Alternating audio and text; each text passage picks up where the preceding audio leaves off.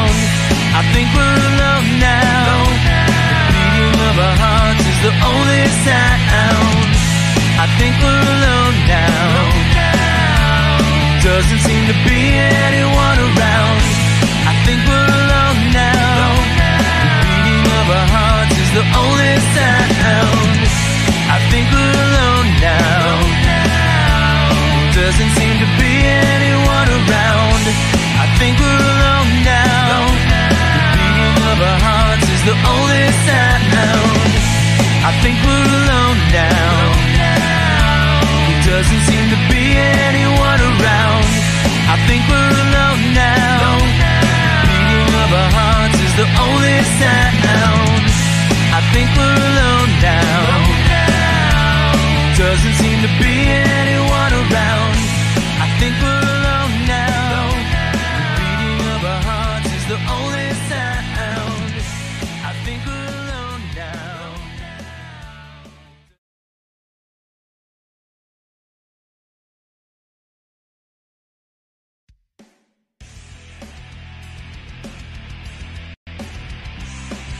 Welcome, ladies and gentlemen, to the latest episode of I'm No Joke, your home for all things combat sports, and the place where every armchair quarterback can feel like Eddie Bravo. The views and opinions presented on the I'm No Joke channel belong solely to the person expressing them, no one else. If we say it, that means we meant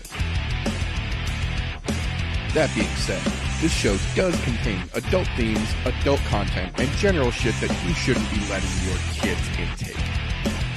Be advised, viewer discretion is recommended.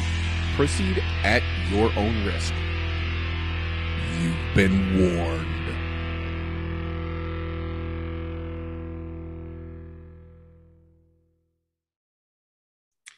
If it's Thursday, it's I'm No Joe. Welcome, ladies and gentlemen, boys and girls, children of appropriate ages, to the latest episode of the I'm No Joe podcast, the show where every armchair quarterback can feel like Eddie Bravo. Today, as in not many days recently, we are starting this out solo dolo. Golf T actually just got a last-minute emergency call. He will not be able to make it. Most likely, if he can, it will be in the tail end of the show. I was trying to give the young gunner a chance to hurry up and get here because I know he closes a little bit later on Thursday nights now, but he is not here yet, so we have got no choice but to roll on with the show. Luckily, it is going to be a short show one way or another this evening. We've only got the UFC pay-per-view in town to talk about, really. There is, to be fair, a one championship card at 7 o'clock tomorrow morning, which probably no one watching and or listening to this is going to be awake to tune into. There is also a NLFA card. I think that's AN, either way. LFA has a card tomorrow night at 8 p.m. Central Time, but there are not any real big names on that card that most folks would recognize. That being said, we do still have the UFC 266 card that we can talk about for this upcoming weekend. And as is the case, as long as I get the opportunity to remember, which I tend to do, we are going to start this evening off with a little bit of a recap from last weekend before we get into the news and recent events, and then inevitably this weekend's upcoming UFC card. So first and foremost here, just to save time beating around the fucking bush, the Bellator card sucked out loud. None of the fights were terribly great, with the exception of the co-main event. Neiman looked like a fucking badass, absolutely beat the shit out of Leminger. The main event was kind of meh. Technically speaking, Phil Davis outpointed Yoel Romero, but he got a couple of good takedowns in, but nothing really impressive, nothing surprising. Yoel looked at 205 just kind of the same way that he looked at 185, just a little puffier maybe. Not really the greatest of cards or highlights. Afterwards, Phil Davis said that he would happily volunteer to step into the light heavyweight Grand Prix again. I don't think that's going to happen. I believe they said Julius Anglicus is going to step in instead. So hopefully the light heavyweight Grand Prix gets a little more exciting, because as of right now, boy, that sucked. So that being said, we will kick back over to this last weekend's UFC card. Not the greatest card in the world, but leaps and bounds better than that Bellator card. I got to say, a little bit disappointed in the opening fight. Credit where credit is due, regardless of how you feel about the person. Hannah Goldie secured that fucking submission very, very successfully. That being said, she sucks, dude. She fucking sucks. Hannah Goldie does not belong in the fucking UFC.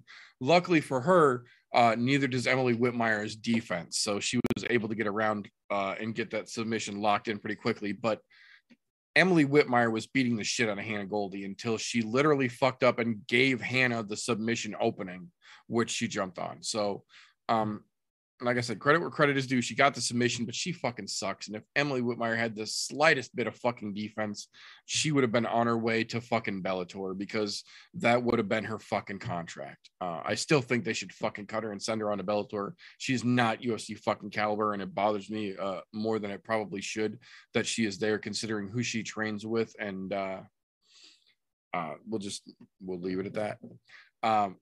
Moving on to the next match of the evening. I don't remember the last time we had a match with so many blatant fouls in it. Lopez was lucky that his opponent, whose name I'm not even going to attempt to butcher right now, just repeatedly kept fucking fouling over and over and over and grabbing the fence and grabbing the fence and grabbing the fence and grabbing the fence and grabbing the fence. And even after they took a point, it was still legitimately close enough that they called it a draw. Dude lost a point for grabbing the cage and still managed to come out in a fucking draw. Another situation where this is not UFC caliber. Lopez can go right along with fucking Hannah Goldie. Both of them just fucking horrible performances. Horrible performances. And both of them technically on the winning side, even though the draw, but still.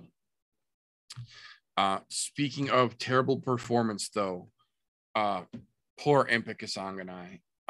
We all wanted to see him do fucking great things when he got signed, and he's got such a fucking awesome name to say. He seems like such a cool fucking person, but again, he got highlight reeled, and he got highlight reeled by Carlston Harris, who 99.9% of all people watching and or listening this will have no idea who the fuck Carlston Harris is, and that's the appropriate answer to that situation, because there's no reason someone as new, as fresh, as green as Carlston Harris should have been able to lay a fucking finger on Impa Kasanganay, let alone knock him the fuck out in less than 3 minutes into the first round. But such is life.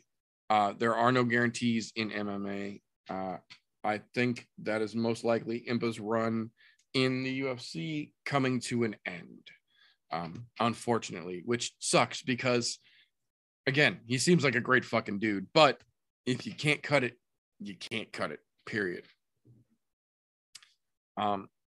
Moving on from that one, I will say Aaron Blanchfield put on a goddamn masterclass against Sarah Alpar. Comparatively speaking, not overall in general, this was not the greatest performance ever, but compared to what Sarah Alpar brought to the octagon, Aaron Blanchfield looked like a fucking world breaker. She controlled the whole goddamn fight from start to fucking finish. So it did end up going to decision, but it was an easily determined unanimous decision, 30-27 for Blanchfield. So good on her. Nice to see more of the ladies from Invicta making their way into the UFC. She has got several rematches from Invicta that she could run through in the UFC now. That could be very fun. Going to be cool to see where she goes. From there, we go to the next match. Montel Jackson just kind of had his way start to finish with this fucking fight. And it just confirmed that despite the unfounded hype that both of them brought in for some fucking reason from the Soup Can series, both of the Bays, both Cheyenne and JP, fucking suck, period. There is no credit where credit is due in this situation. They both suck, and they have proven it in the octagon, on the microphone, both Fuck them both, cut them both, send them back to the goddamn soup can series. This is another reason that I have said a million times, and I will say a million more. The only thing the contender series should be used for is to determine who gets a place in the Ultimate Fighter house. Stop giving contracts to soup cans who don't fucking deserve it because they barely got past a fellow soup can, because we end up with garbage like this clogging up the roster and wasting our fucking fight times. Fuck them, cut them both, send them in Bellator if Bellator is even willing to have them. That being said,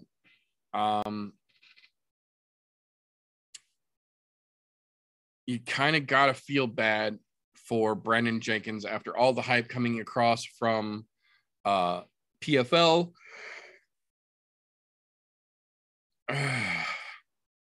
There just wasn't a whole lot to be impressed with, though.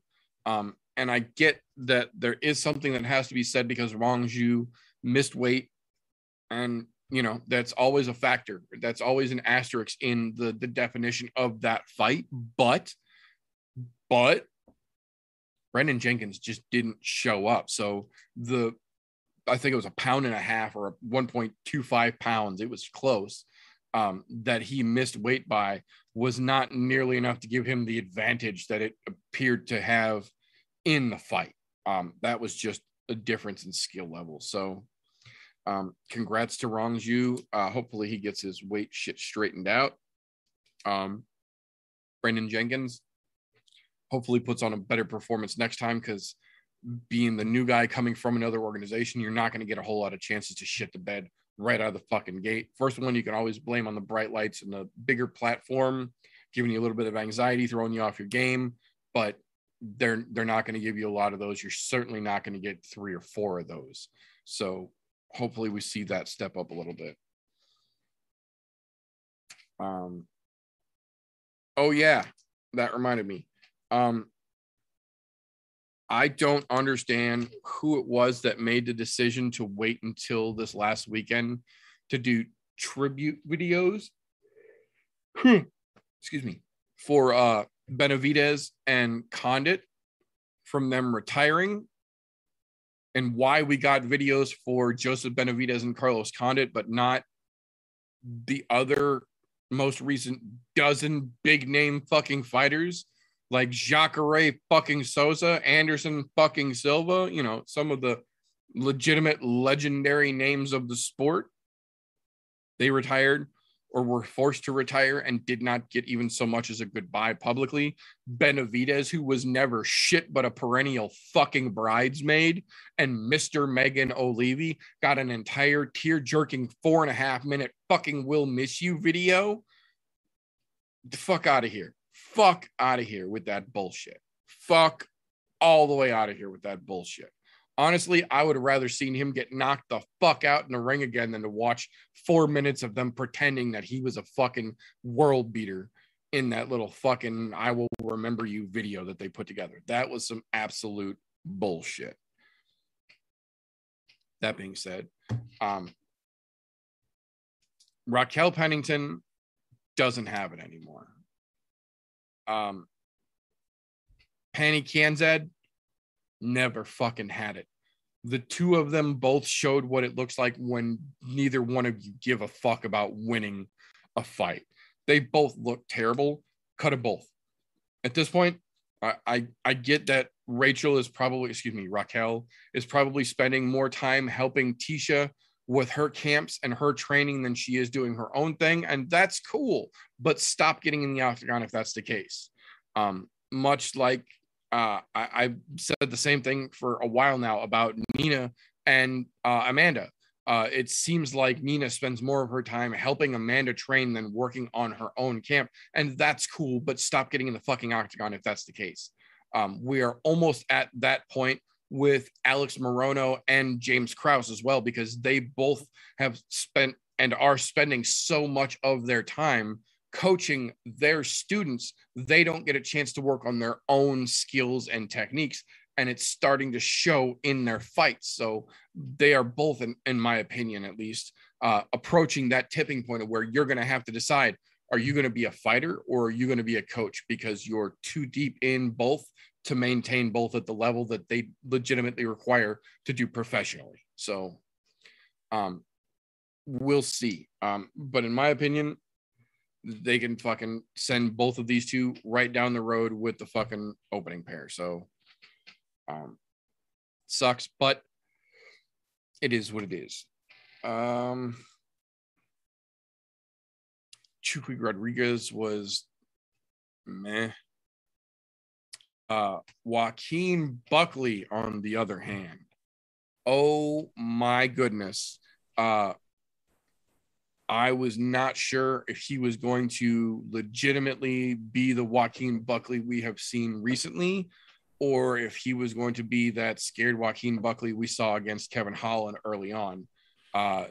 Good news for us, the Joaquin Buckley that we have seen recently showed up and fucked Antonio Arroyo up very, very thoroughly. And it looks like we got a surprise guest. How you doing, sir? What's going on, man? What's going on? Just doing a little bit of the recap here. Literally just starting in on the main card from this last weekend as well. All right. How's work? Oh, dude, fucking not bad. I just got paid $20 an hour to wash dishes for the last 2 hours. I mean, there are worse ways to have to go. There's worse way to make 40 bucks. Right? No shit. Oh, so props to fucking Joaquin Buckley. If he can keep his shit together like he has recently, like he showed us this last weekend, he's going to be real fucking hard to deny. At this point, I genuinely do kind of want to see them run it back between him and Kevin Holland. We have seen that Kevin Holland, for all the great work that he did, has plenty of holes in his own game as well. So I said it then, and I'm still saying it now. I think the reason that he got off on Joaquin Buckley in their first matchup the way that he did was because it was Buckley's debut and short notice at that, and the bright lights had him full on fucking shook. And now that he has got his feet underneath him, that fucking highlight reel with Impa, that fucking highlight reel knockout he put on Antonio last weekend, he has got a couple of definitively fucking solid pieces of work underneath him. I think it's time you run him back. Holland made a fucking legit name for himself. He had a couple of good runs. Buckley has had a couple of fucking badass fights in a row. I think we run that one back and we see who really gets the better of it now that they both have gotten their feet wet and they're comfortable in the UFC.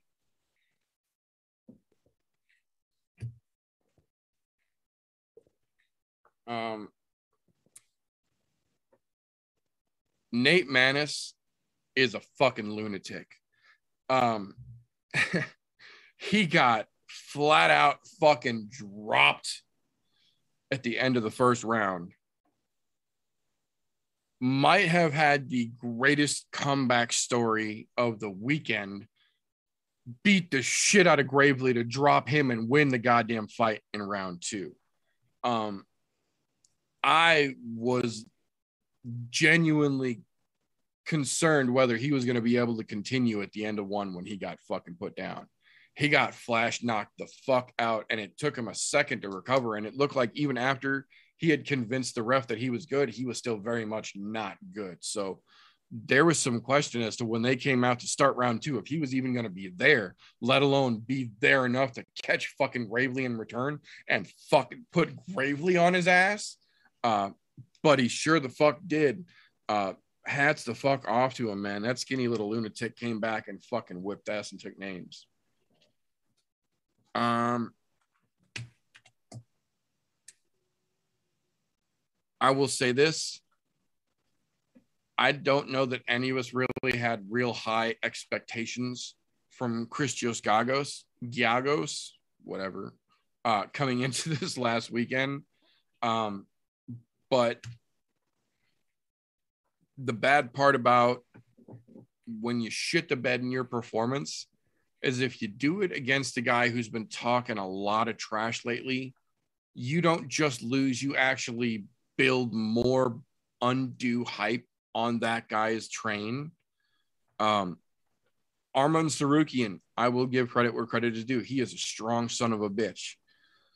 The problem is he is sloppier than a $2 whore on Coupon Tuesday. It just looked fucking horrible. Not to mention, you fucking moron, if you get a win and you get the microphone and you get a chance to make a call out, you don't call out a dude who's already booked in a fucking fight.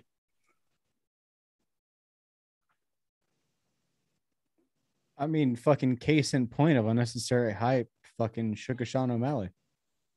Right? We'll get to that in a fucking minute. That motherfucker. That fucking clown. But yeah, no. Dude legitimately got a fucking decent win and then turned around and got on the microphone and made himself look like a fucking idiot by calling out a guy who's already actively booked in a fucking fight. Who'd he call out? I can't remember. Dan Hooker. Dan, oh, that's right. Who should that's be right. Arriving in Las Vegas actually right about now, literally, and then so will be up to make weight tomorrow morning. So you call out Dan Hooker, who has a fight literally the next week, and then you're going to be on the fence, potentially going to get your fight, maybe, in 5 months. That's what I'm saying. Like, the so you can tell he didn't think this out because everybody in the world has been following the fucking visa troubles that Hooker had. So he said he was going to stay in Las Vegas till this week to make sure that he got that fight.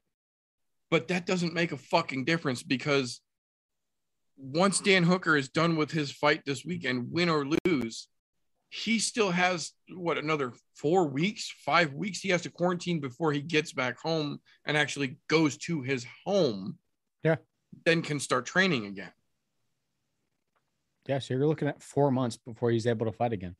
Best case scenario. 4 or 5 You're months. Not going to get Dan Hooker to turn around for another 6 months or so. Yeah. On a fucking good day with the consulates playing fair and the fucking MMA gods are willing to send the contracts.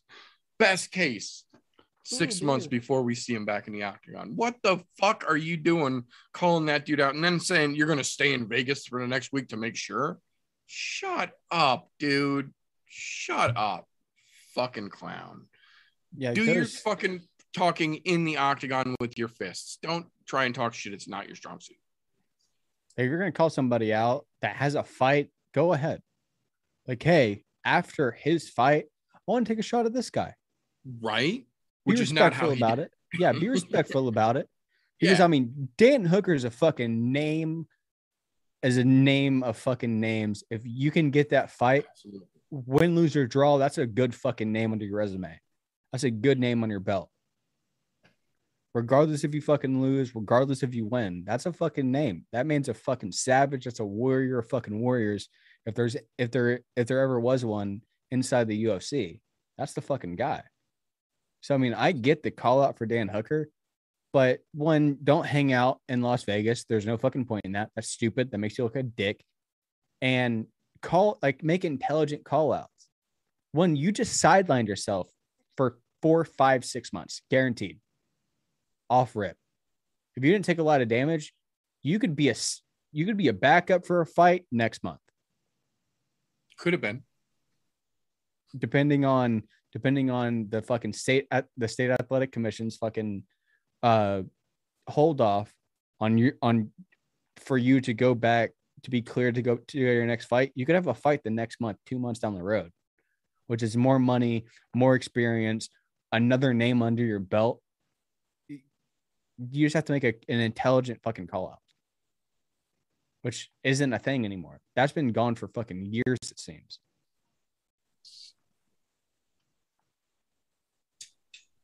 Yeah, no, he got no suspension whatsoever from the commission. Yeah, so he could literally be a backup.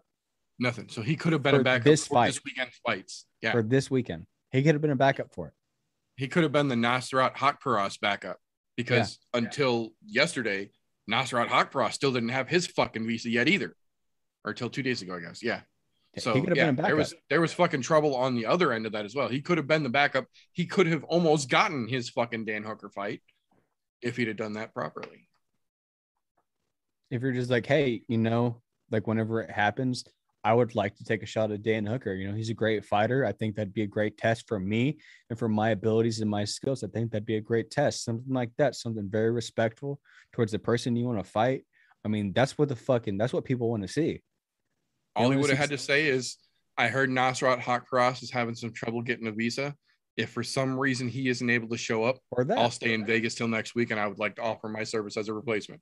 Or that. That'd be great. That's a fucking businessman. That's a businessman. Right? You're locked in. You're good. Even if he does show up, now you're still fresh in everybody's mind because you did it nicely. You did it respectfully. You did it. You didn't sound like an asshole. It was professional. You're professional about it. Right. Professionality takes you in the combat industry fucking way farther than like what it would for Conor McGregor. Look at Cowboy Cerrone. That man was a company man. Any fucking fight, didn't matter if it was a week away or a month away. Something happens, yeah, sure, I'll be there. Oh, Cowboy, he'll show up. Yeah, I'll be there. Yeah, when is it? 3 weeks away? Cool, I'll be there. Make weight. Right. Oh my god, that's so tasty. Oh, but from there, I gotta say, Mandy Boehm made a hell of a fucking impression in her debut, but they don't call Ariane Lipsky the queen of violence for no fucking reason. She came in, elbows a fucking blazing, and just fucking literally controlled that fight from the start to fucking finish. Mandy didn't make it easy on her by any stretch of the imagination, and it was a hell of a fucking debut. Great first fucking showing in front of the UFC fans, but Lipsky really seems like she has got her poop in a group these days, and she's going to be a fucking problem in that division real quick. As soon as they start giving her a little bit tougher competition, I feel, give her a chance to really start to shine now, not throw her up at the fucking top. Don't jump the goddamn shark, but start to give her some legit competition now. I think she's going to be another name that could fucking potentially be real fun to watch as she goes forward. She's a badass, man. She sure the fuck is. I said it before. I'll say it again a million fucking times. Credit where credit is due. Anne Cutelaba looked much better this last weekend than he did the last time we saw him out there.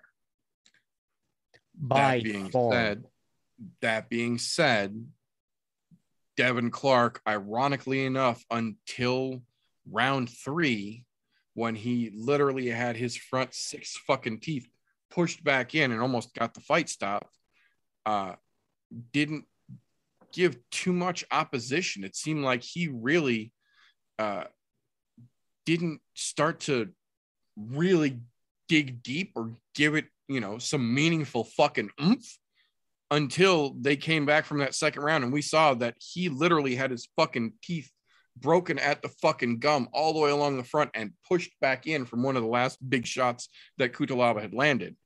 And then when he decided, fuck it, it's surgery either way, to quote him directly from his corner, he came out in round 3, and it seemed like really had a fucking hot pepper up his ass. Like he was on it now. He really wanted to fucking go, but again, too fucking little, too fucking late. And he just wasn't on Kutalaba's level to begin with, which seems like a weird sentence to actually let come out of my mouth intentionally, but you know, so be it. My favorite thing was post-fight interviews of that fight. Whenever Cutelaba sees the shot that broke his fucking teeth. Yeah. And he was genuinely disgusted watching it. You saw him go, ooh. And he said, to his credit, he said, I don't like that. That doesn't make me feel good. I'm not here to hurt people permanently. Not at all completely redeeming, but it will take a single notch off of his douchebag ladder, I would say. And my only problem is who headlined? Who is the main card? Who's the main card of that? Lionheart Smith? Didn't he get his fucking teeth knocked out? I think that was a curse. I think that was a fucking curse. Yeah, I oh man, that was a bad fight. No, Clark caught a single good fucking shot, and you see it fold the front of his mouth in. And then we turned out after the fact, he has posted updates since then. They were able to sew everything back together. Everything is pulled back into place the way that it was originally should have been. He should be making a full recovery according to the doctors and everything. So there is that. But I'm just we're in a weird position with Cutelaba now, because where the fuck did we go with him? I'm just surprised that they didn't fucking sew his shit shut. I thought they were going to fucking wire his whole mouth shut as well. Put that together. I figured they were going to fucking give him the full zipper treatment, give him the whole Liam McGeary. No, they actually went in at the gum line and fucking bolted that shit together somehow, and then stitched him all the fucking way back across in a big gooey pattern that he showed on Instagram that you guys can all look up if you want. Like, fucking hats off to the medical industry for being able to make that happen. I saw that Sunday morning whenever I woke up, and I thought he was going to have his mouth wired shut. Yeah, because that was nasty. That was fucking bad. That's an injury that I'm not okay with. Like, I'm okay with somebody destroying their leg, because that's an easy fucking fix. That's a quick surgery and 6 months off and 3 months to get your leg back in strength to be able to start to train again. Something like that, you can't fucking eat right for a good fucking minute. You have to eat everything out of a fucking straw, because you have to wait for all of that to heal back up. Now it's going to be a hot fucking minute. Yeah. Yeah, absolutely. Absolutely. But credit for being a tough motherfucker, man. Yeah. Credit for being a tough motherfucker. He literally showed that shit to his coach, turned around, showed that to his dad, and they went, what do you want to do? Do you want to call it? Because that's pretty bad. He looked at his dad and went, surgery either way. Fuck it. Let's go. Exact words. I'm not paraphrasing. Those are his exact words. So there is something to be said for being a bad motherfucker in that instance. So absolutely credit where credit is due there. I mean, Devin Clark is not a fucking bitch. I will give him that. That's the kind of man, just from seeing that, that's the kind of guy that'll just go out on his shield if he fucking has to. If it calls for it, he's going to go out on his shield. He's gonna, yeah, absolutely. No, props for being a tough motherfucker, but as we saw in Anthony Smith versus Glover Teixeira, sometimes being a tough motherfucker isn't the fucking best thing either. So yeah, he was almost there. He was real goddamn close to doing a fucking recreation of that shit. So better to get a little more training and not have to use your teeth literally to stop punches than to be tough enough to do it and not matter. It was just so weird to me that a pretty gnarly injury to the mouth happened on Smith's card. The lead up, yeah, the fight before Anthony fucking Smith's main event. Yeah. That's just weird. That's Chris Weidman breaking his leg like Anderson Silva did in his fight against the guy that Smith. Just fought Anderson Silva. Yeah. To Smith. That's that kind of fucking weird. Because how many significant fights has there been to where there's a serious injury to the mouth? Not that many. A tooth getting knocked out, one or two. Sure, that happens. That's going to happen. But like getting your teeth knocked out to the point to where you have to take 6 months off just to get just new fake teeth. Yeah. So your shit can get put back together. And then Clark's injury this past weekend. That's a bit weird. Yeah. I don't know. But I will say this.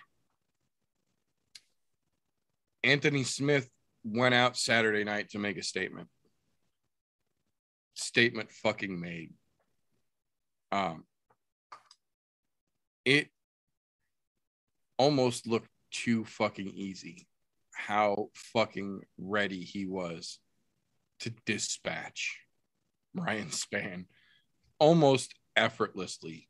3 minutes and 47 seconds is what they're calling the total finish time, but realistically, that fight was over in the first minute and a half.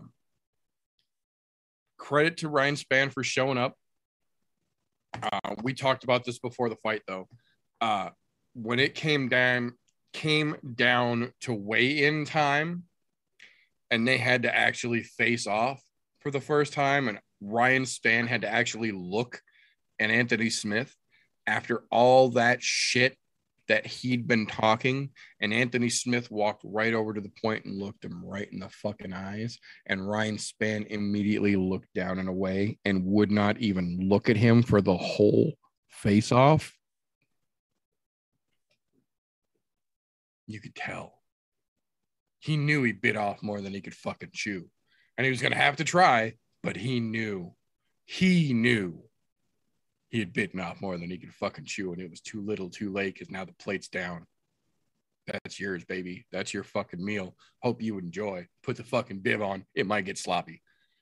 And sure the fuck enough, he rocked him with a couple of really fucking clean shots, and when he started to wobble and started to try and get fucky, Smith was like, cool, I'll just choke you the fuck out instead then. And then after the fact, he got up and he's like, well, you were going to beat me here. Where's that? I hadn't done shit here. How'd that look? Basically everything Ryan Spann had said up to the fight, Anthony Smith literally threw right back at him as soon as he beat his fucking ass. So he makes 100% valid point. When Anthony Smith was fighting the legends, people bitch that he was fighting nothing but old guys. They throw the new guys at him, and people bitch that he's fighting people who aren't ranked high enough. Anthony Smith said it best. I don't pick the fucking fights. They send me a contract, I sign it, and I show up. I don't give a fuck who's on the other side. They send me the paper, I sign it, and I show up, and I fight them, and I fucking win. And if that's not enough, something's wrong with the system. He's got a valid point. He's got 100% valid fucking point. With John Jones out of the fucking division completely, out of the entire equation for the UFC at this point, really, the whole 205 division is a little different than it was when he made his title shot. And honestly, one way or another, I don't see Glover sticking around in the UFC too much longer. Whether he wins that belt and retires champion, or he loses and then retires, puts his gloves down in the fucking octagon after the fact and calls it a career. I don't see Glover having too many more fights in the UFC either way it goes. Realistically, that would be Anthony's path back to the title. It would be the rematch with Glover. Specifically, if Glover loses to Jan, run that rematch back, and that puts Anthony right back in the conversation. But I don't think that's going to be a possibility. I think win or lose, I think Glover's done after this coming matchup, which, to be fair, he earned the right to do. He absolutely earned the right to do. But I think realistically, as far as like Mick Maynard and Sean Shelby go, Smith's best path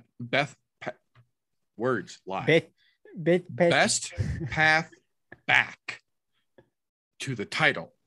That's a lot of... Mike we do Tyson this live, people. Mike Tyson could never repeat that sentence. We do this live. His best path back to the title would be through Glover Teixeira, and I just don't see that happen. So that being said, we had another one of those moments where it felt like we were having such a good night, and then Dana pisses all over everybody at the end of it. Instead of like we did so good last week with the fucking fight of the night bonus and then the two performance of the night bonuses, like it's supposed to fucking be, turn around a week later and we got four performance of the night bonuses and no fucking fight of the night again. Performance of the nights, Joaquin Buckley, of course, that fucking knockout was badass. Manus, that fucking come from getting knocked out almost to knock him out was badass. Sarukian, I don't feel like he fucking deserves that at all. And then Anthony Smith, which you can't fucking deny Anthony Smith off of that fucking card. So there is that. That being said, medical suspensions have been released. There's pretty much two categories. There is, you are suspended until October 19th, no hard contact until then, or there is, you are suspended until March 18th or cleared by your doctor. Obviously, Devin Clark is on that March 18th list. Joaquin Buckley, because of that gigantic hematoma on his fucking head, on that fucking list as well.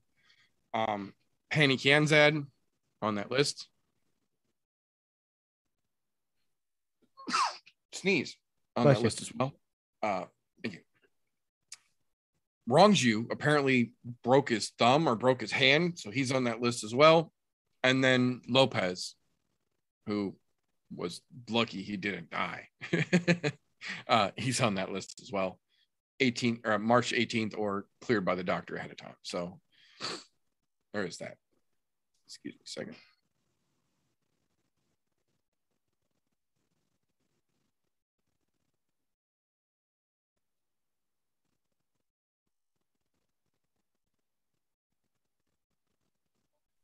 Okay, so that will bring us into our news and recent events segment here. Very, very light news week this week, ironically enough. Really only two new fight announcements, but a couple of different menageries going on. First and foremost, Miesha Tate is officially, well, I shouldn't say not officially, the Miesha Tate versus Caitlin Vieira fight is officially out of the main event spot for the October 16th card. Miesha Tate got herself a ticket to the show, but is asymptomatic and has been through part of the quarantine process already. So it looks like it's going to be a light case, and they are just going to reschedule that as a main event for another fight night further down the road, still trying to get it in before the end of the year. So there is that, but that there was a lot of that going around. This weekend, we originally had, what the fuck is her name? And they actually did pull it off the fucking card already. I think they did. I'll be damned.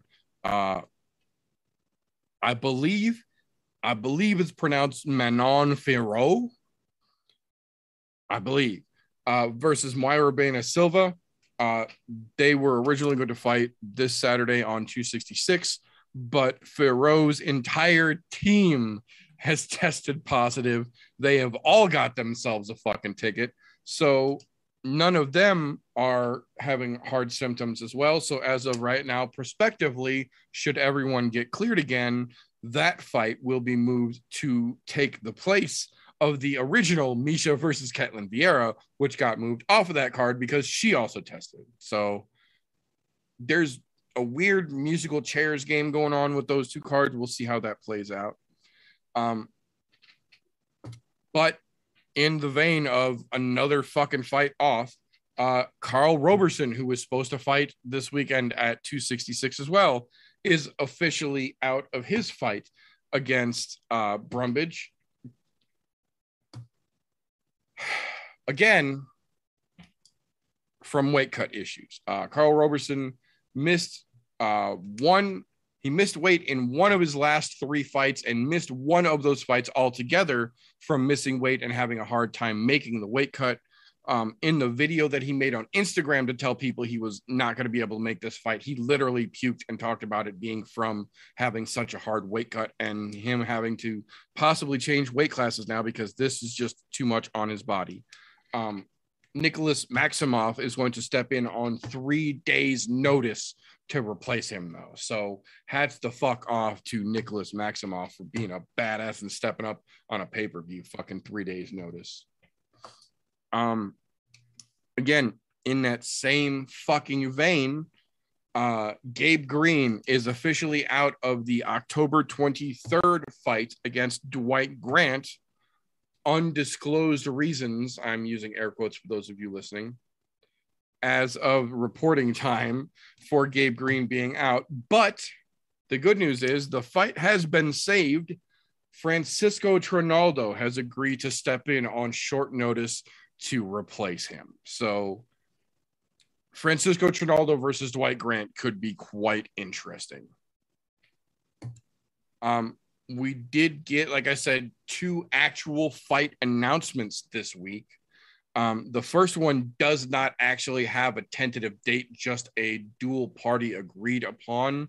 Last I saw, we kind of mentioned it earlier, the douchebag himself, shithead Sean O'Malley, has verbally agreed to fight Brian Kelleher. They are prospectively aiming for the December 11th card. Contracts are not officially signed yet, but they have both tentatively agreed to the match and to the date. So it's basically just up to the UFC to send the contracts out. To be fair, this might actually be the highest ranked opponent O'Malley has ever agreed to face until the UFC, quote unquote, renegotiates and gives him the money he feels he deserves. Honestly, that's one fight where I 100% genuinely hope for a double KO because I don't want either of those fucking douche canoes to win. So we'll have to see. But we did get one other actual fight announcement this week that is ironically just as not interesting as the first one was. December 4th's card, the week before the December 11th prospective shit show, they have announced another prospective shit show in the form of Brian Barberina versus Matt Brown. Fuck Matt Brown. How both of those gentlemen are still on the UFC roster at this point, I genuinely do not understand. Matt Brown has not shown anything worth keeping, and Brian Barberina is, for all intents and purposes, the welterweight fucking the fuck was his name? Brain fart. Derek Brunson. He is the welterweight Derek Brunson for all intents and purposes. You use him as a stepping stone to show how good people could be. Matt Brown has basically gotten a good dose of that himself getting handed to him lately. So honestly, I'm a little confused as to how either one of them are still in the UFC. I'm kind of hoping at this point, this is the loser leaves town match. Not that the winner of that match should deserve to stay either. Just, I think regardless of who it is, whoever loses that fight, walking papers, send them down the fucking road. Hashtag fuck Mac Brown. Fuck really you. Immortal sucks, pussy. Oh, but speaking of sucks, we have now officially gotten confirmation. Joe Rogan is skipping his commentary duty for his second pay-per-view card in a row.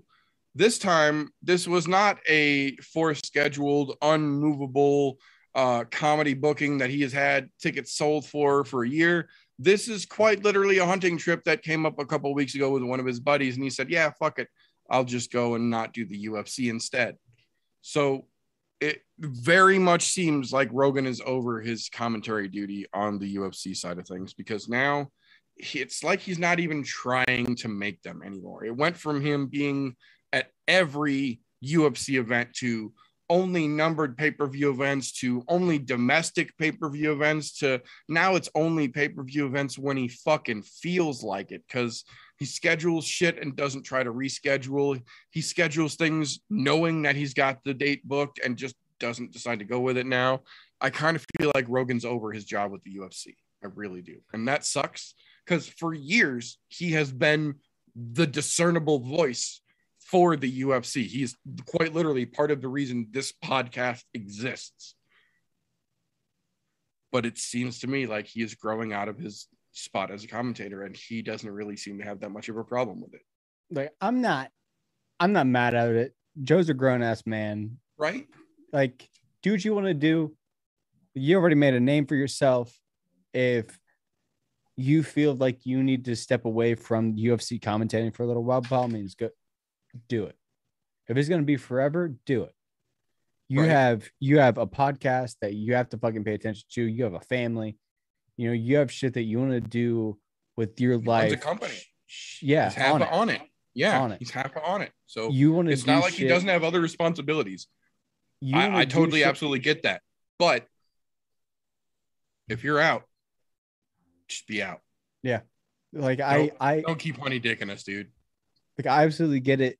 Like if you have shit that you have to do and shit that you really want to do that you haven't been able to do. If you have a friend, like it, even if it's a friend that lives on the other side of the US that you haven't gone to see for the last over a year because of fucking quarantine, I fucking get that.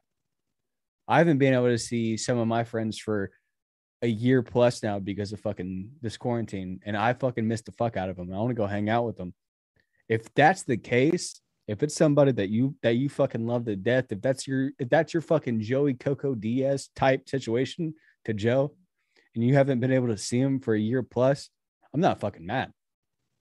If it's oh fuck, his name is right there, Bo Hunter ultra marathon. His Cameron name Hayes. Is yes. If it's Cam, fuck Cameron Hayes. If it's Cam, him and Joe are close. If that was Cam, I would not be bad at it. They haven't been able to see each other, and Cam's been posting that he's honestly, the one to hang out with Joe. If this is something that somebody called him Tuesday and was like, Joe, we got an open spot for this extra hunt on Saturday. Are you down? And he's like, fuck yeah. I wouldn't be mad if he would just come out and fucking say that. If he would nut up and be like, hey, this is one of my friends that I haven't been able to see. My buddy I haven't seen in a while called me and said he's got an opportunity and I haven't seen him in a year. I want to go spend time with my friend. I'm sorry, guys. I'm going to go spend time with my friend. I would have zero issue with that. You're a grown-ass man. That. Go spend time with your friend.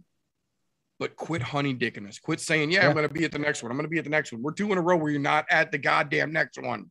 We don't get Rogan on the regular fight nights anymore, which we've got every fucking weekend. Now we don't get them on the pay-per-views anymore. Either give us a fucking replacement or get your ass back to the fucking starting line where you're supposed to be, Rogan. Yeah. Either be in or be out, but this fucking tap dance and trying to play both sides bullshit doesn't fucking work. And it just makes you look like an asshole, really. Or just be like, hey, let me get a month away. Let me get a month of not doing two pay-per-view cards. Just say it. Just say it. Just be like, you know what? I'm going to need a couple weeks. I got some shit coming up. I'll be back once that's over. We'll get back to the routine that we were used to. And just...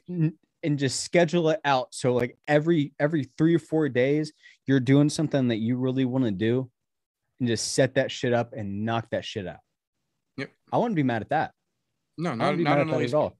You want to take, you want to take care of a priority to you, set that priority, but let everybody in the world know, hey, this is a priority to me. I want to see my friends. I want to go do this. I haven't been able to do it in a while because of X, Y, and Z. Just like, let it be known of what you want to do. Just people say it. Make us hear from the fucking reporters. Yeah, somebody that's a massive fan of you, like me, is gonna respect that. I'm gonna respect it regardless because I get you do a lot of fucking things.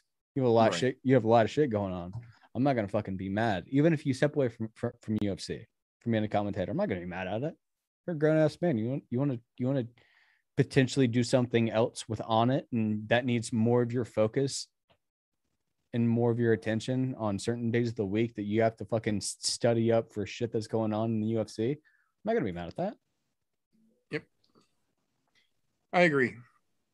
So that will bring us to our final piece of news that I've got for this week. I can't say it's something completely shocking, but it's just a little bit aggravating. What is potentially one of the final pieces of hypocrisy from the Nevada State Athletic Commission. Chris Bennett has officially been suspended by the Nevada State Athletic Commission for marijuana in the post-fight sample.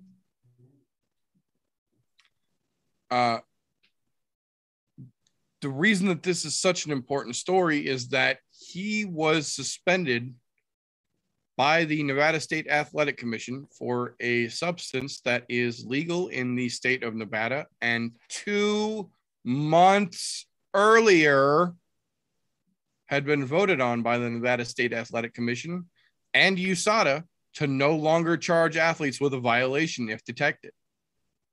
And yet, 2 months after they had voted unanimously to no longer charge athletes with a suspension or a fine of any sort for testing positive for cannabis in their samples, Chris Bennett has been retroactively suspended until October 6th. Prospectively, he will be the last athlete the Nevada State Athletic Commission ever suspends for marijuana. But the fact that he got suspended 2 months after they voted to no longer consider that an issue is a little bit fucking hypocrisy. A little bit of hypocrisy there. Pretty sure I have more of an issue with it than Chris does, but that's probably because this is an issue that we on the show have been literally bitching about for 3+ years now. So the fact that they finally got their ass out of their head enough to vote and stop fining athletes for things that are legal for them to literally go buy at the fucking corner store and then to turn around and fine them for it again, a little bit of bullshit. So that being said, that is all I have got. Do you have anything else to add to the news segment here, sir? I do not. I do want to answer my, I want to give my final answer for last week, but we can do that in a minute. Okay. Because, yeah, we can do that in a minute.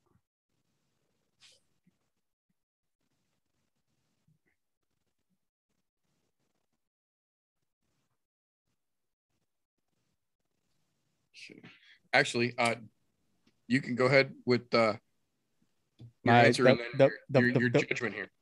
Okay, so my final question, the final question of last week was your question of that Gable Stevenson with his thing with signing with WWE over UFC. Oh. You're a professional wrestler. You're an Olympic wrestler. You're going to go to the WWE. I don't have a problem with that. You know, you're grown. You're in college. You're going to do what you want to do. I'm a professional MMA fighter. I was a wrestler in high school. I went to college. I wrestled in college as well. I was a fucking state champion, fucking Florida State University. I also used some fucking Brazilian jiu-jitsu to get that Florida State fucking to bring home Florida State that fucking all-state title. You better fucking believe it.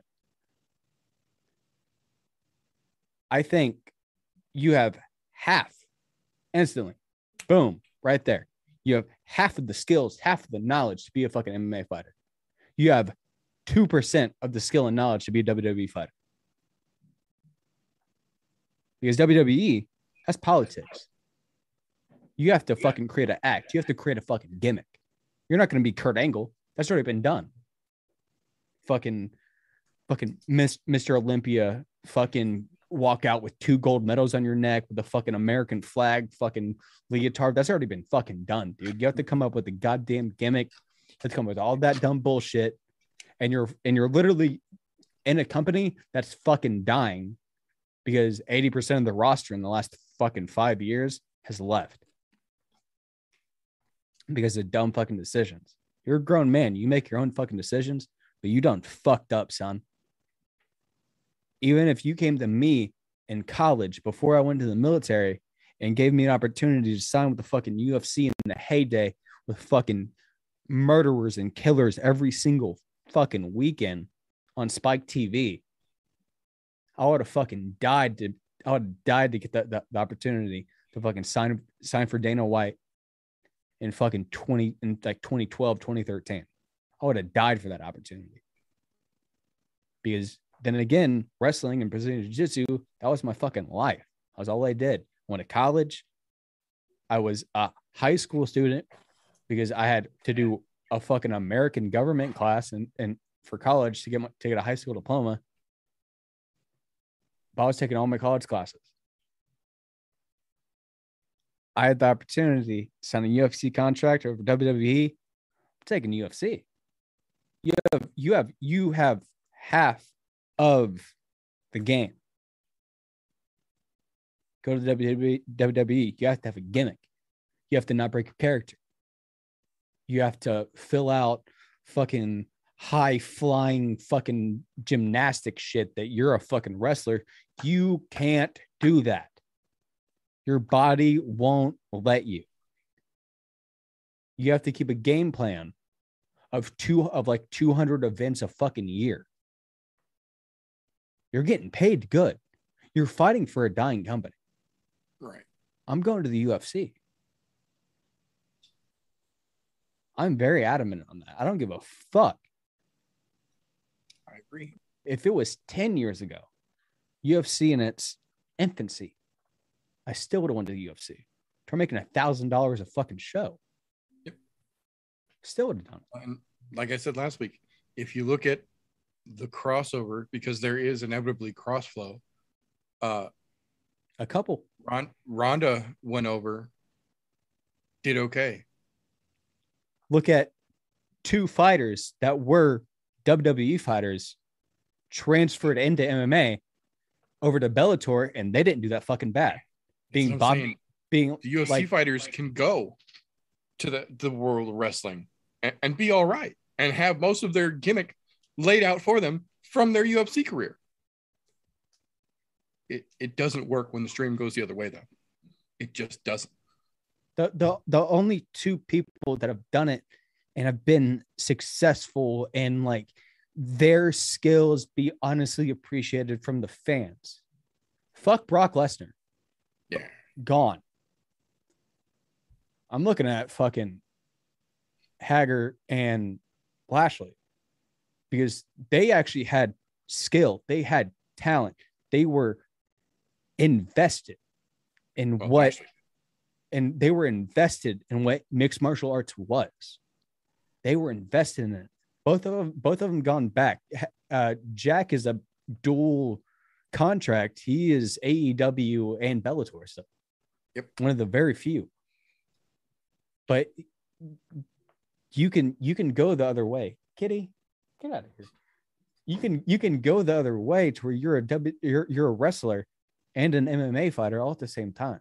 But you just have to be intelligent with it. And you can make a name for yourself just in combat sports, not just for wrestling, not just for MMA. I think he fucked up. I think he made a bad decision.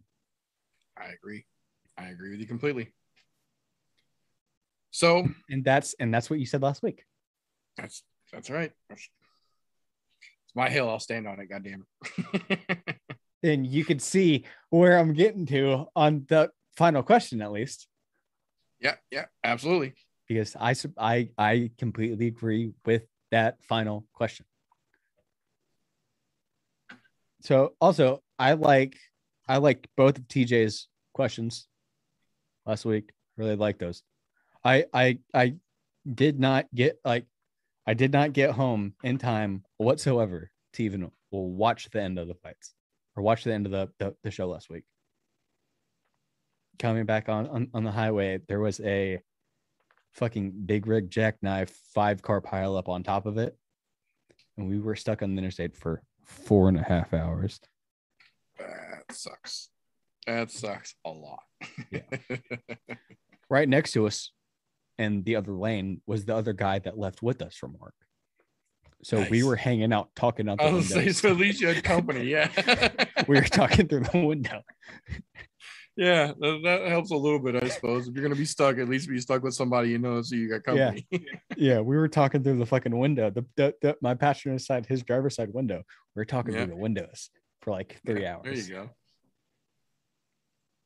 But for last week's show,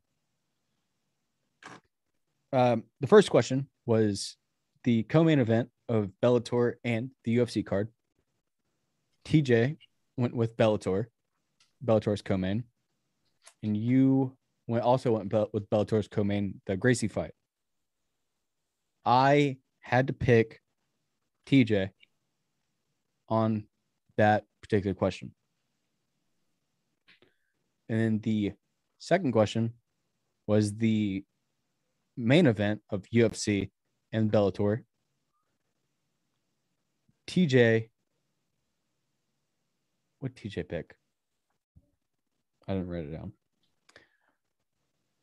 Oh, TJ said fuck both of them. That's right. TJ said fuck both.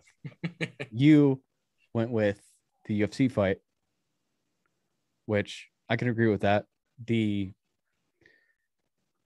Smith fight brought way more draw to me than the Romero fight, because that's horse meat versus two actual competitors that have to train and work out and bust ass for several weeks to be fight ready. The third question, I also went with you. I don't know why I didn't write the fourth and fifth question. They're the third and fourth question down. I wrote both of the other ones down. That was, yeah, those are TJ's questions. Yeah. I don't know why I didn't write them down. I didn't either. And I'm looking at my notes now and I'm like, oh yeah, there's a big fucking scratch out, because I had originally written out all the questions and TJ said he had some. So I had him go with the second two. I know his second question was the dream matchup thing. The dream matchup. On that, I had to go TJ.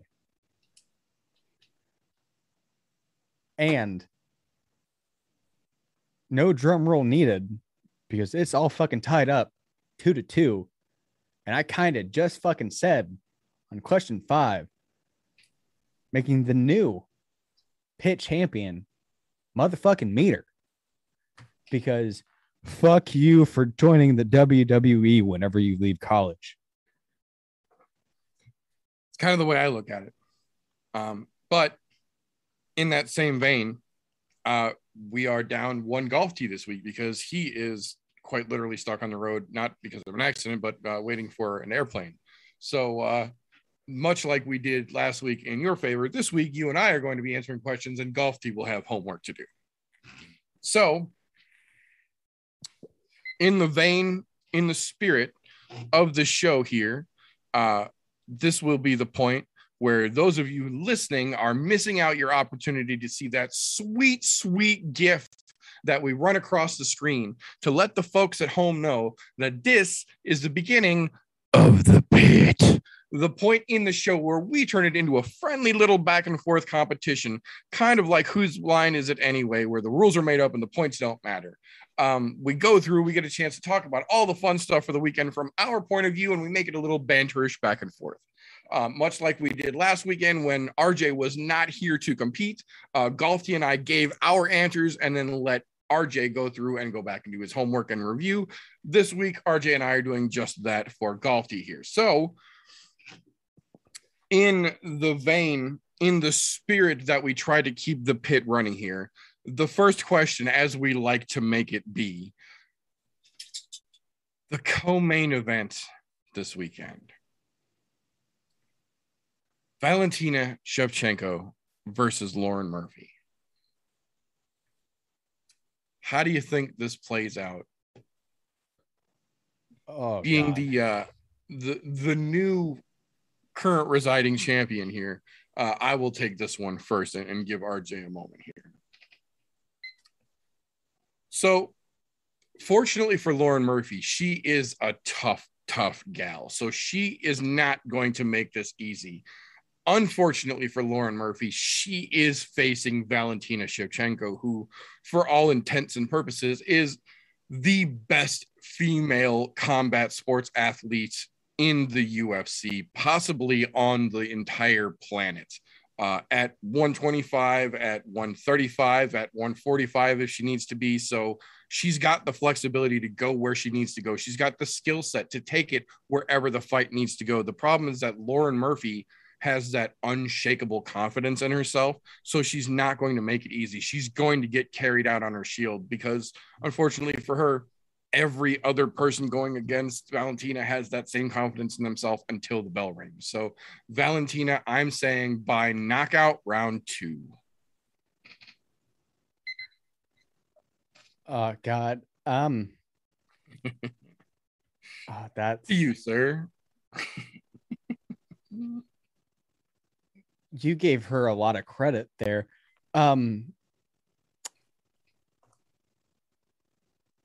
How many losses does Shevchenko have on her UFC record?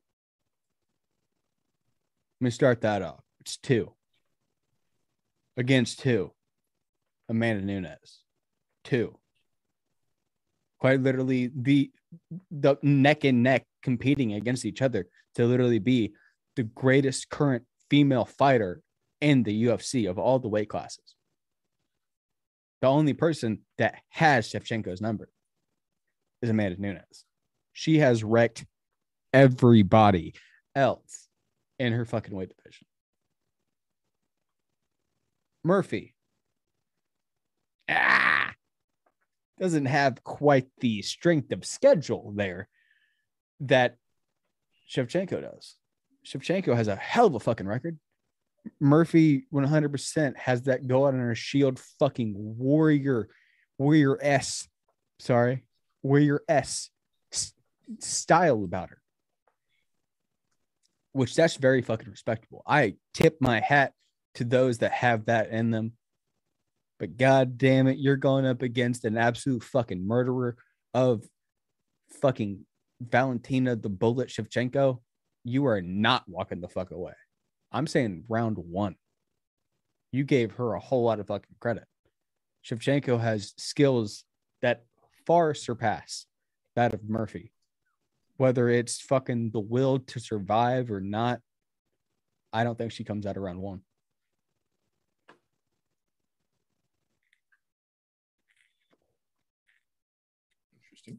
Interesting indeed.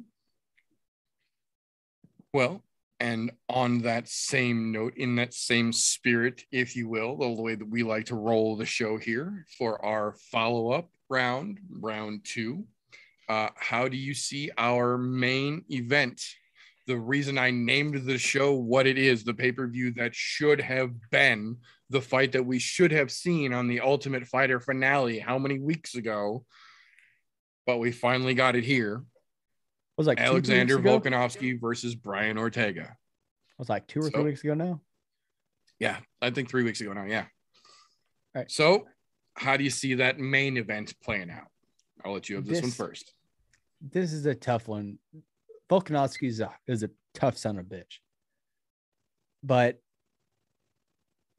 Ortega is just a little bit fucking tougher. Man, watching his fight against Max, he took a fucking beating and still kept fucking trying. That man has heart of heart, if I've ever fucking seen it. That man kept after it. He knew he was getting his ass whooped, kept fucking going. MMA math says Volkanovski. And if you lay it out, MMA math, Volkanovski beat I just said his name. Holloway. There we go. I fucking brain fart. Loop. Holloway. Volkanovski beat Holloway. Holloway beat Ortega. So MMA math says Volkanovski wins. I'm going the exact opposite. I think Ortega is going to pull something out because Ortega's an interesting style fighter. He's can do some pretty weird shit at times, as we saw with the Holloway fight. He has some pretty interesting techniques, and I don't think Volkanovski is quite ready for the strange, because he's very used to fighting the clear what they're going to do. Max Holloway, I'm going to punch the fuck out of you 400 times in one round. That's Max Holloway's MO. I don't think he has a game plan for strange, unorthodox, unusual things that I have never seen before. I don't think Volkanovski can make a game plan for T-City. I cannot call the fight. I think it's going to go way fucking late. Fourth, fifth round, maybe a decision. I think it's going to go late. Interesting. For the record, Golfty agrees. Golfty has got hashtag and new Ortega, hashtag and still Valentina. But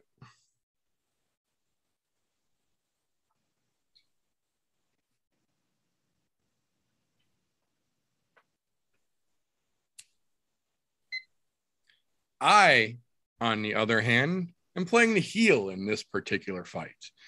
Much as I would love to say that I think Ortega is going to take this and he's going to take that fucking belt home, I genuinely do not think he stands a fucking chance. I get that he looked good in the Korean zombie fight, and I will admit he did look pretty goddamn good in that Korean zombie fight. But the problem is it took him 2.5 years of crying on his fucking pillow because Max beat the shit out of him so fucking bad he had to have 3 surgeries afterwards before he could get in there to put on that Korean zombie fight. And the problem is that after that Korean zombie fight, he sat on the sidelines pouting like a little kid, waiting for his fucking title shot for another 18 months before he was willing to get back in here and actually step up to take the strap from Volkanovski. Meanwhile, Volkanovski has stayed busy doing the goddamn thing, fighting the best of the best. And while, yes, Ortega might be better than he was, he's still not better than Max was. And we have seen, like it or not, Volkanovski got past Max, not once, but twice. All 5 rounds, didn't require a doctor to jump in and save his fucking ass. So as much as I don't like it, Volkanovski leaves Saturday night with the belt. Fuck you, camera. Fuck you. Focus on my face. There we go. Technical difficulties, folks. We do this live. It's all right. They understand.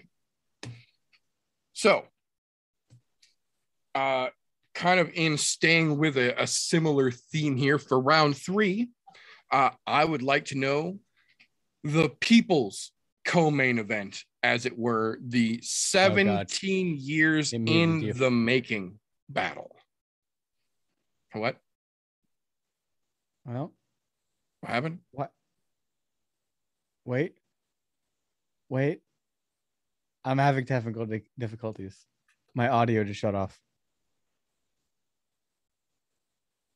Do. Oh shit! What? Why? This is how it starts. Computer. Audio interface. Why must you do this? I think he thinks he's in Star Trek. I've been having problems with this for 3 weeks now. Randomly just shuts the fuck off.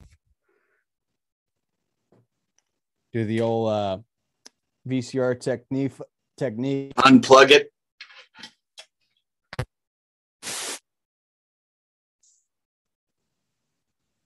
Oh, you son of a bitch. Yeah,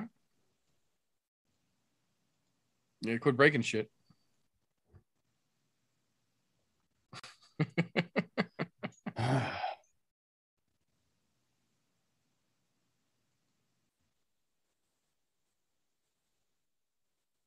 Why must you do this? We're doing it live, folks. In case you didn't notice, we're doing it live.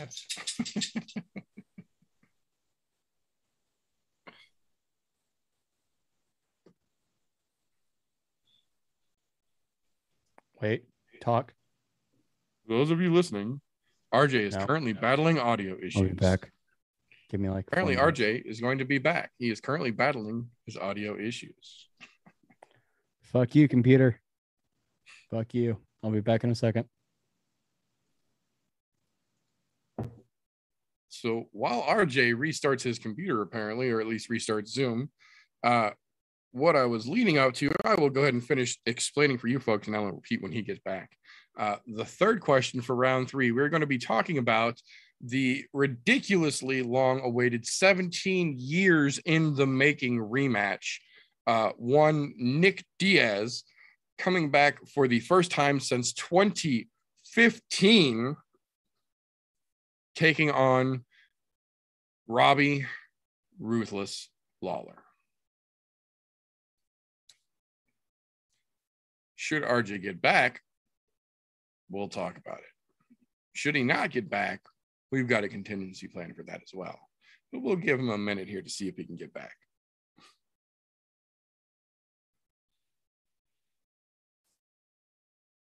Ooh, I don't. I'll be a real smart ass.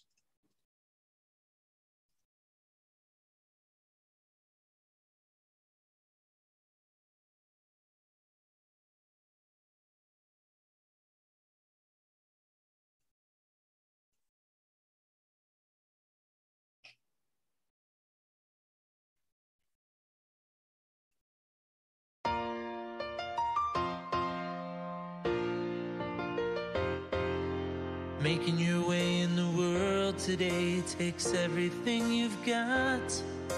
Taking a break from all your worries sure would help a lot. Wouldn't you like to get away? Sometimes you want to go where everybody knows your name. And they're always glad you came.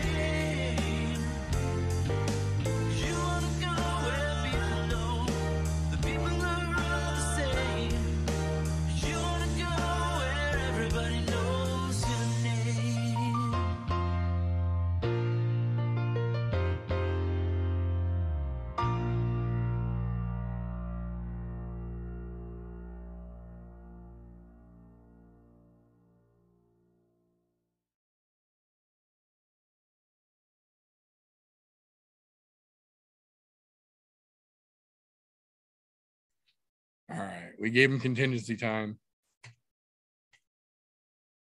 There he goes. He made it back. I knew he'd make it. He's pointing at something. Can you hear? He's giving us the finger. Yeah. I can't fucking hear you. Fuck. Oh, kids these days. Computer. Oh, you goddamn motherfucker. I mean, I just have no audio now. I'm not trying to tell him how to forfeit, but that's an interesting way to do it. I mean, if you can't hang with the champ, why don't I have audio? Doing this on the fly. This is live, people. It just fucking died for some reason. Blaming the mixer.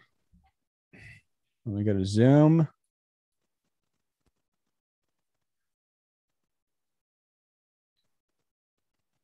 Everything's right on Zoom.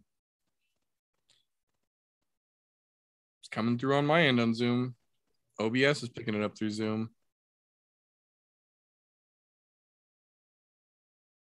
Got to be his output. Gotta quit breaking shit.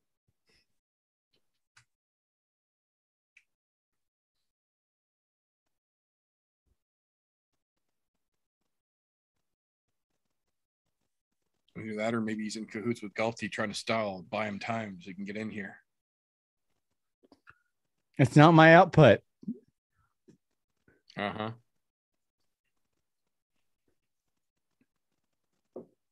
Output, set a speaker. Yep. Microphone. Yep.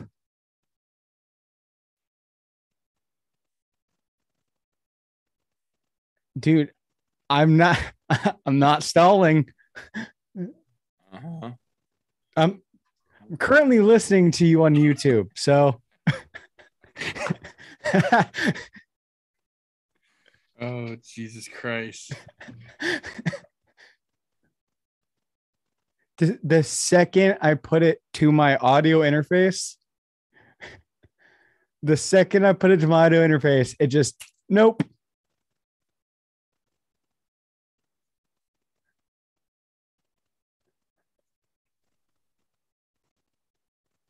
What? I'm getting real pissed off right now. Have you tried turning it off and turning it back on again?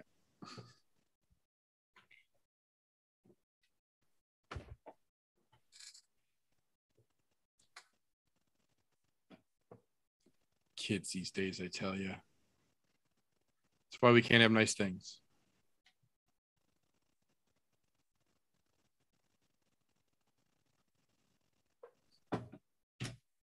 Also, I have tried turning it off and turning it back on. I did do that. That was literally step one before I left the first time.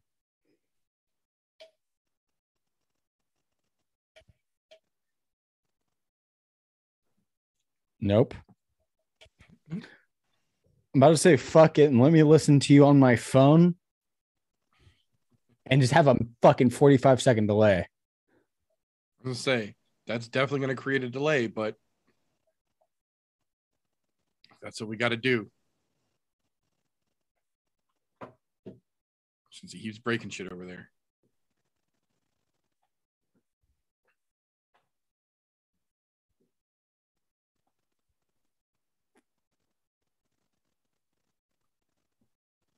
Can't even be nice and break shit at the beginning of the show when we got time for it.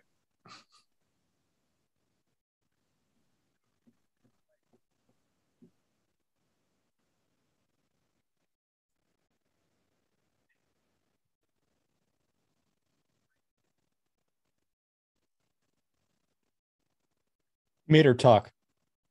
Stuff and things. I went to Zoom and hit test speaker, and it works now. Kids these days. I literally hit test speaker. Apparently, it just needed to be tested then, apparently. What the fuck? I don't even know. I did everything. I went through all the settings on Zoom. I went to my computer audio settings. Like, that fucking matters because it doesn't matter on Zoom. Right. I did everything. All I had to do was hit test speaker. And it just died for some reason. It did it to me last night. I unplugged it and plugged it back in, and it worked again. Go figure. Task scam. Figure shit out. Now I know what to do. Right. Just test your fucking speakers. Now I know what to do next time it happens. Right. So that was 3 minutes of extra dumb shit. Yeah. Moving back along. Round three, the People's Co-Main Event, the rematch, 17 years, literally in the making. Nick Diaz versus Robbie Lawler. How the fuck is this fight going to play out? I'm going to say this is an overhyped fight that I quite literally don't give a fuck about. Well, you'll get a chance to bitch about it. I'll take this one first, and then I'll give you your chance to complain. So, first and foremost, Nick Diaz has not stepped foot in an octagon since 2015. He has literally not even been in an officially sanctioned fight in 6 years. And all of the lead up, you could tell he has not aged well. He has not kept his UFC status. He might have been doing triathlons and shit, but he wasn't winning triathlons. So, yes, he will still be in somewhat decent shape, but I'm expecting a slightly faster Evander Holyfield-esque performance from him. The problem is that Robbie Lawler on the other side has lost most of his last fights. He's 1-3 in his last 4, and they haven't ended well to begin with. I love Robbie Lawler, and I would love to see him take this fight. I just don't know if it's going to be the fight that everyone wants it to be. I have a feeling this is going to be very much a middleweight now, because Nick couldn't make the fucking contracted welterweight fight, a middleweight version of Ngannou versus Lewis, where neither one of them really have what they used to or what they thought they were going to throw with. So they just end up walking around in a circle and looking sad for 25 minutes, because for no fucking reason, this is a 5-round non-title fight.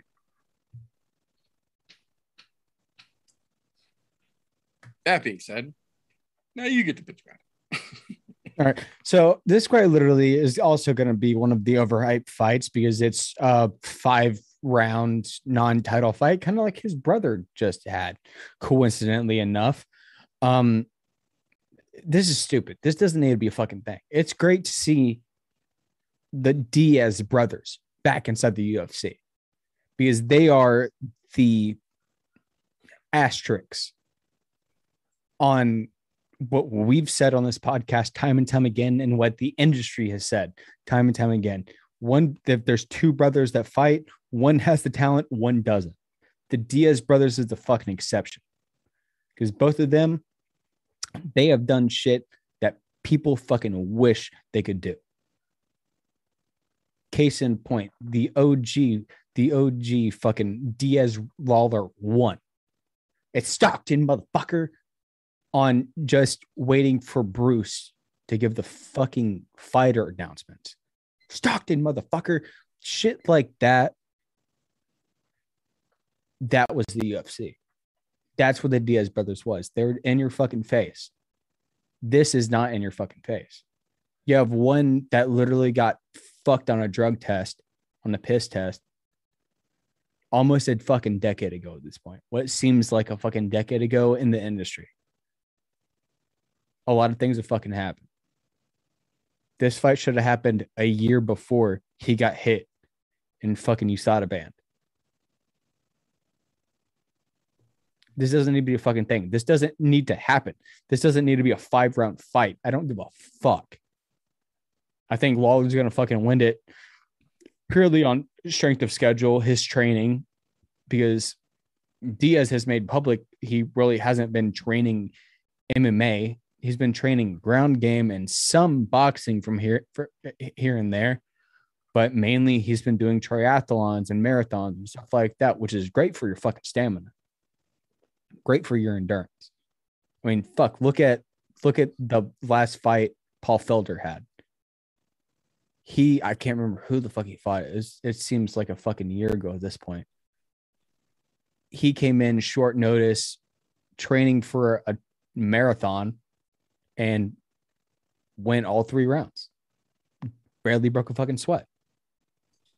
I think Diaz is going to have that same style of endurance, that same style of stamina, because training for marathons and decathlons and shit like that, that's fucking rough shit.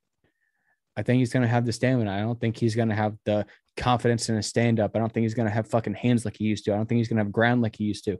Robbie Lawler's literally is just going to fucking show on a Diaz brother. 17 years too fucking late. This doesn't need to happen. UFC, take it off the fucking record. This is not a thing. I will say you got to give credit to the fact that in an interview today, when somebody asked him his thoughts about this, he said flat out, I don't know whose idea it was to make this fight. That's fucking stupid. This was a dumb fight to make. There's no reason we should have made this fight, but the contract signed and here we are, so we're going to do it. Yeah. Even he acknowledged how fucking stupid it was to make this rematch 17 years later. So. And his press conference was a day or two ago of, I don't like fighting. I just do it because it gives me money. Yeah. Fucking yeah, hats off. Fucking hats off for keeping it real, dude. Hats the fuck off. Because you don't like fighting, but your name will go down in history of MMA, not just in the UFC, but the mixed martial arts industry in and of itself. Your name will go down in fucking history, and so will your brothers. The Diaz brothers will go down in fucking history for the one brother team that actually could wreck shit through a fucking industry, through one company, one promotion, could wreck fucking shit. Well, and in that vein, our round 4 question is going to circle back around and capitalize off on that. So knowing that it has literally been 6 years since Nick Diaz stepped into the octagon, despite saying through various different venues almost every year since then that he's ready to get back in. He wants to get back in. He didn't. He did, however, sign up, and he's here to fight this weekend. But that leaves the big question to remain. What happens Sunday to Nick Diaz? I think it's knocked the fuck out. Does he stay around? No. Does he go back on the shelf? What do we think? So that's round four. You get this one first. I think this is going to be one of those deals kind of like Anderson had towards the end of his career, to where like, hey, I want to fight. Schedule me something. Or hop in and out, kind of like fucking Randy Couture did. Like, hey, I want to get back in and show that the old dog still has what it takes to bounce around and throw some fists with some of these new kids. I think it's going to be one of those situations. I don't think that fucking Diaz is going to be here and fight again next year. I think it's going to be once every couple of years to keep him relevant. Because he talked a lot of talk just to keep him fucking relevant over the last like 2 years. After his fucking USADA ban came up and passed, to where he can go back into fighting on a professional fucking level. I think Diaz is going to hop in, take like a year off, hop in just to keep his name in everybody's mouth, just to keep just keep the name relevant. Interesting. So, Nick Diaz, come Sunday, what do we think happens? Honestly, I think win, lose, or draw, I think regardless of how Sunday plays out, we're going exactly back to where we've been for the last 6 years with Nick Diaz. I think in another couple months, we'll hear him say that he feels great, that he's ready to get back in there, but I don't think we're going to see Nick Diaz again. I think at this point, he's been out for longer than even he realizes. And when he gets back in there this weekend and the cobwebs actually start to shake loose and the lights are on and they're in T-Mobile Arena and there's 17,000 screaming lunatics there, and then he can't keep the pace that he used to. He can't lay down on the ground and pop back up. He can't put his hands down. He can't fucking throw his hands up. He can't be Nick Diaz anymore. But Robbie Lawler is still Robbie Lawler.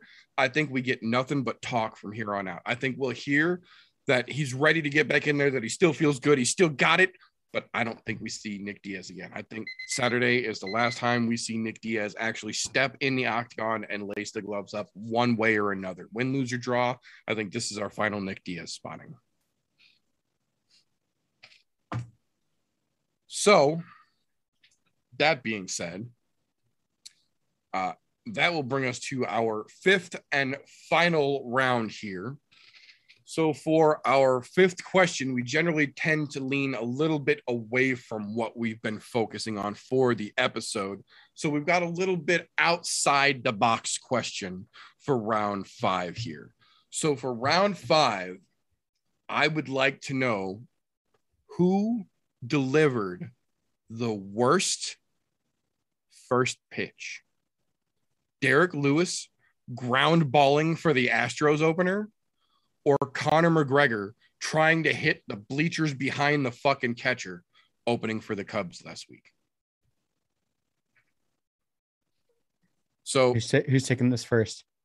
Being as how I have champion's prerogative here, unlike TJ, who allowed that to backfire in his face, I will take this question first here and set the example.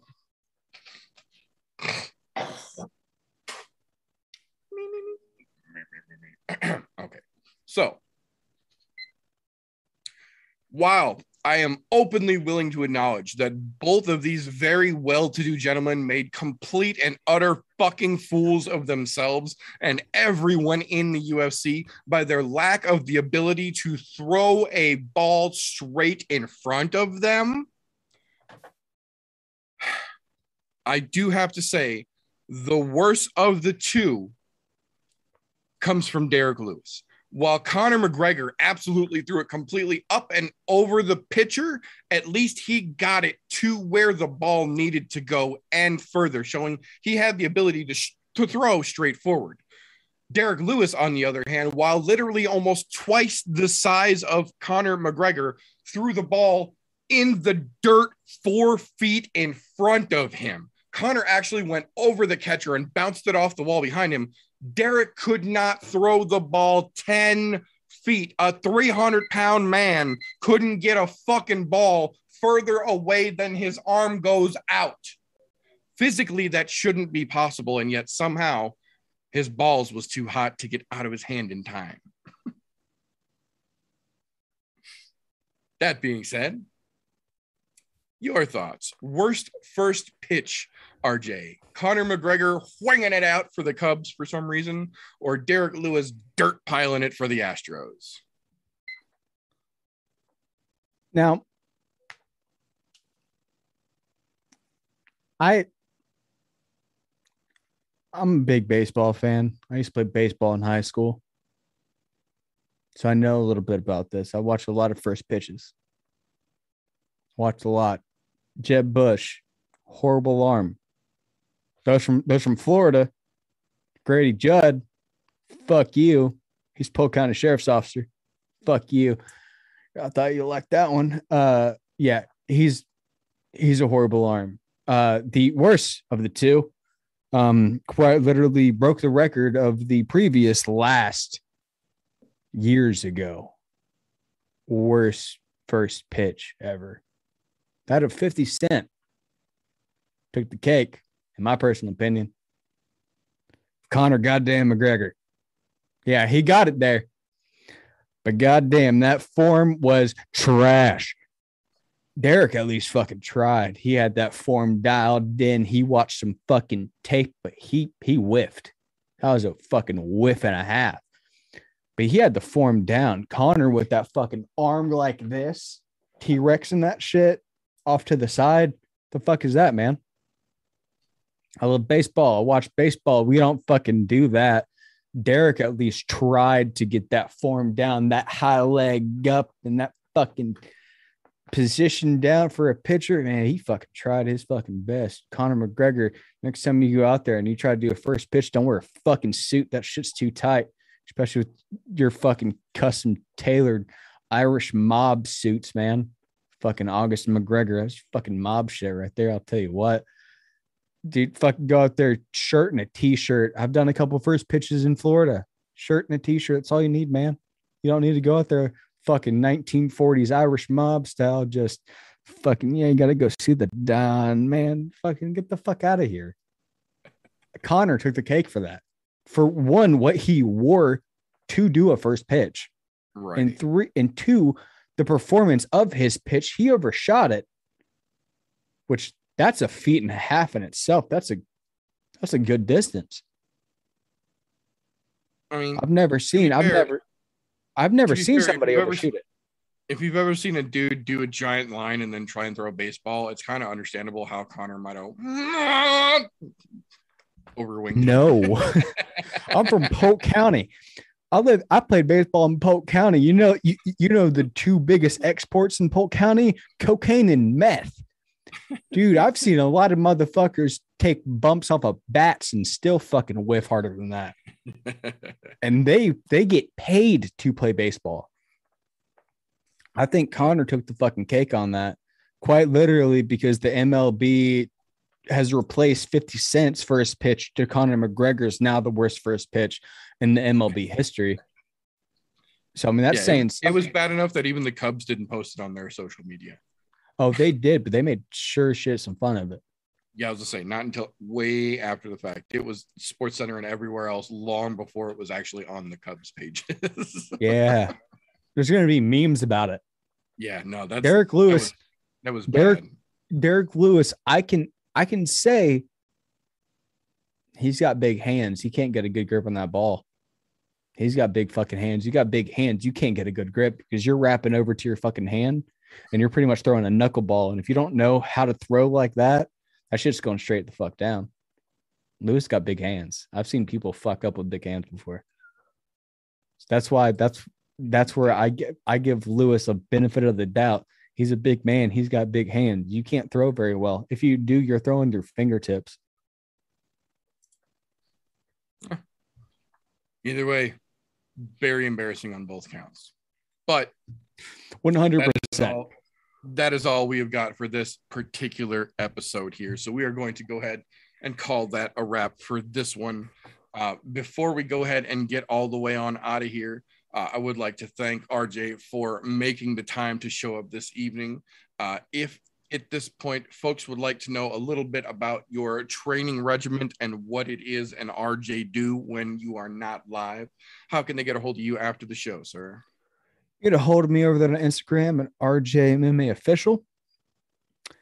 You can hit us up at the Discord channel. I wasn't here earlier to throw in the opening promo.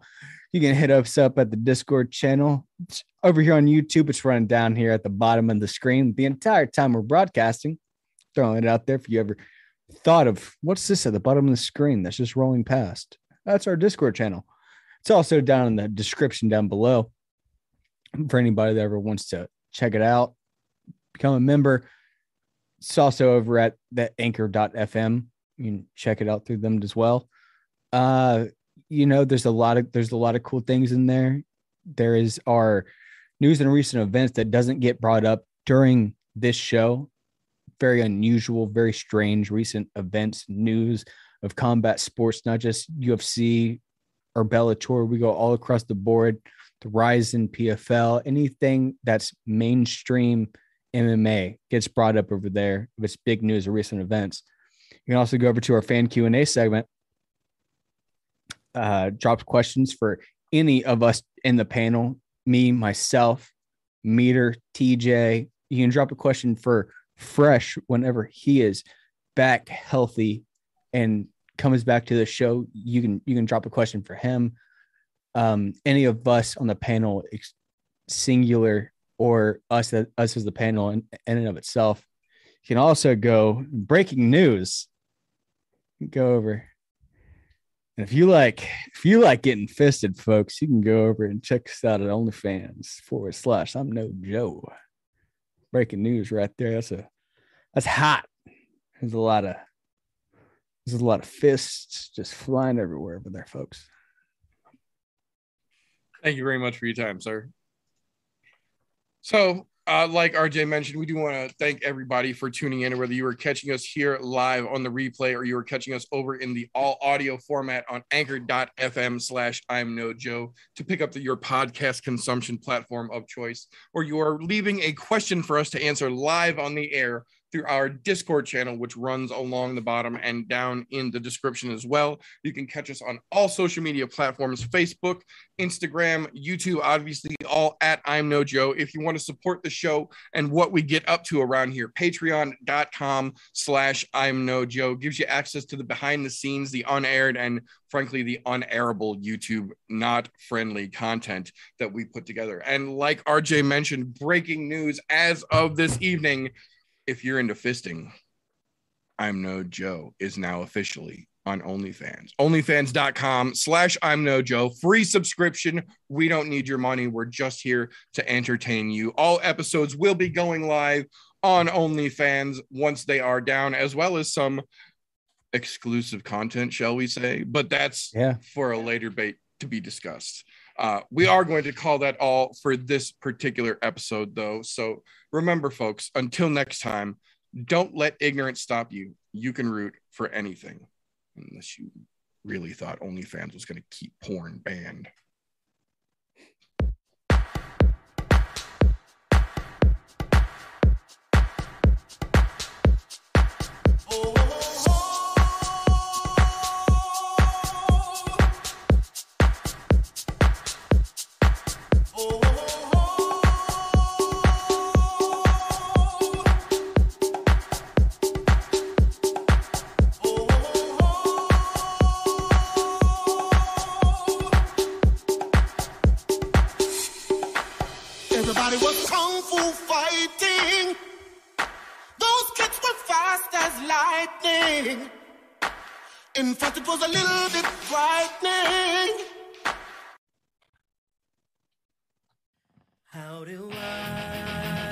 Say goodbye to what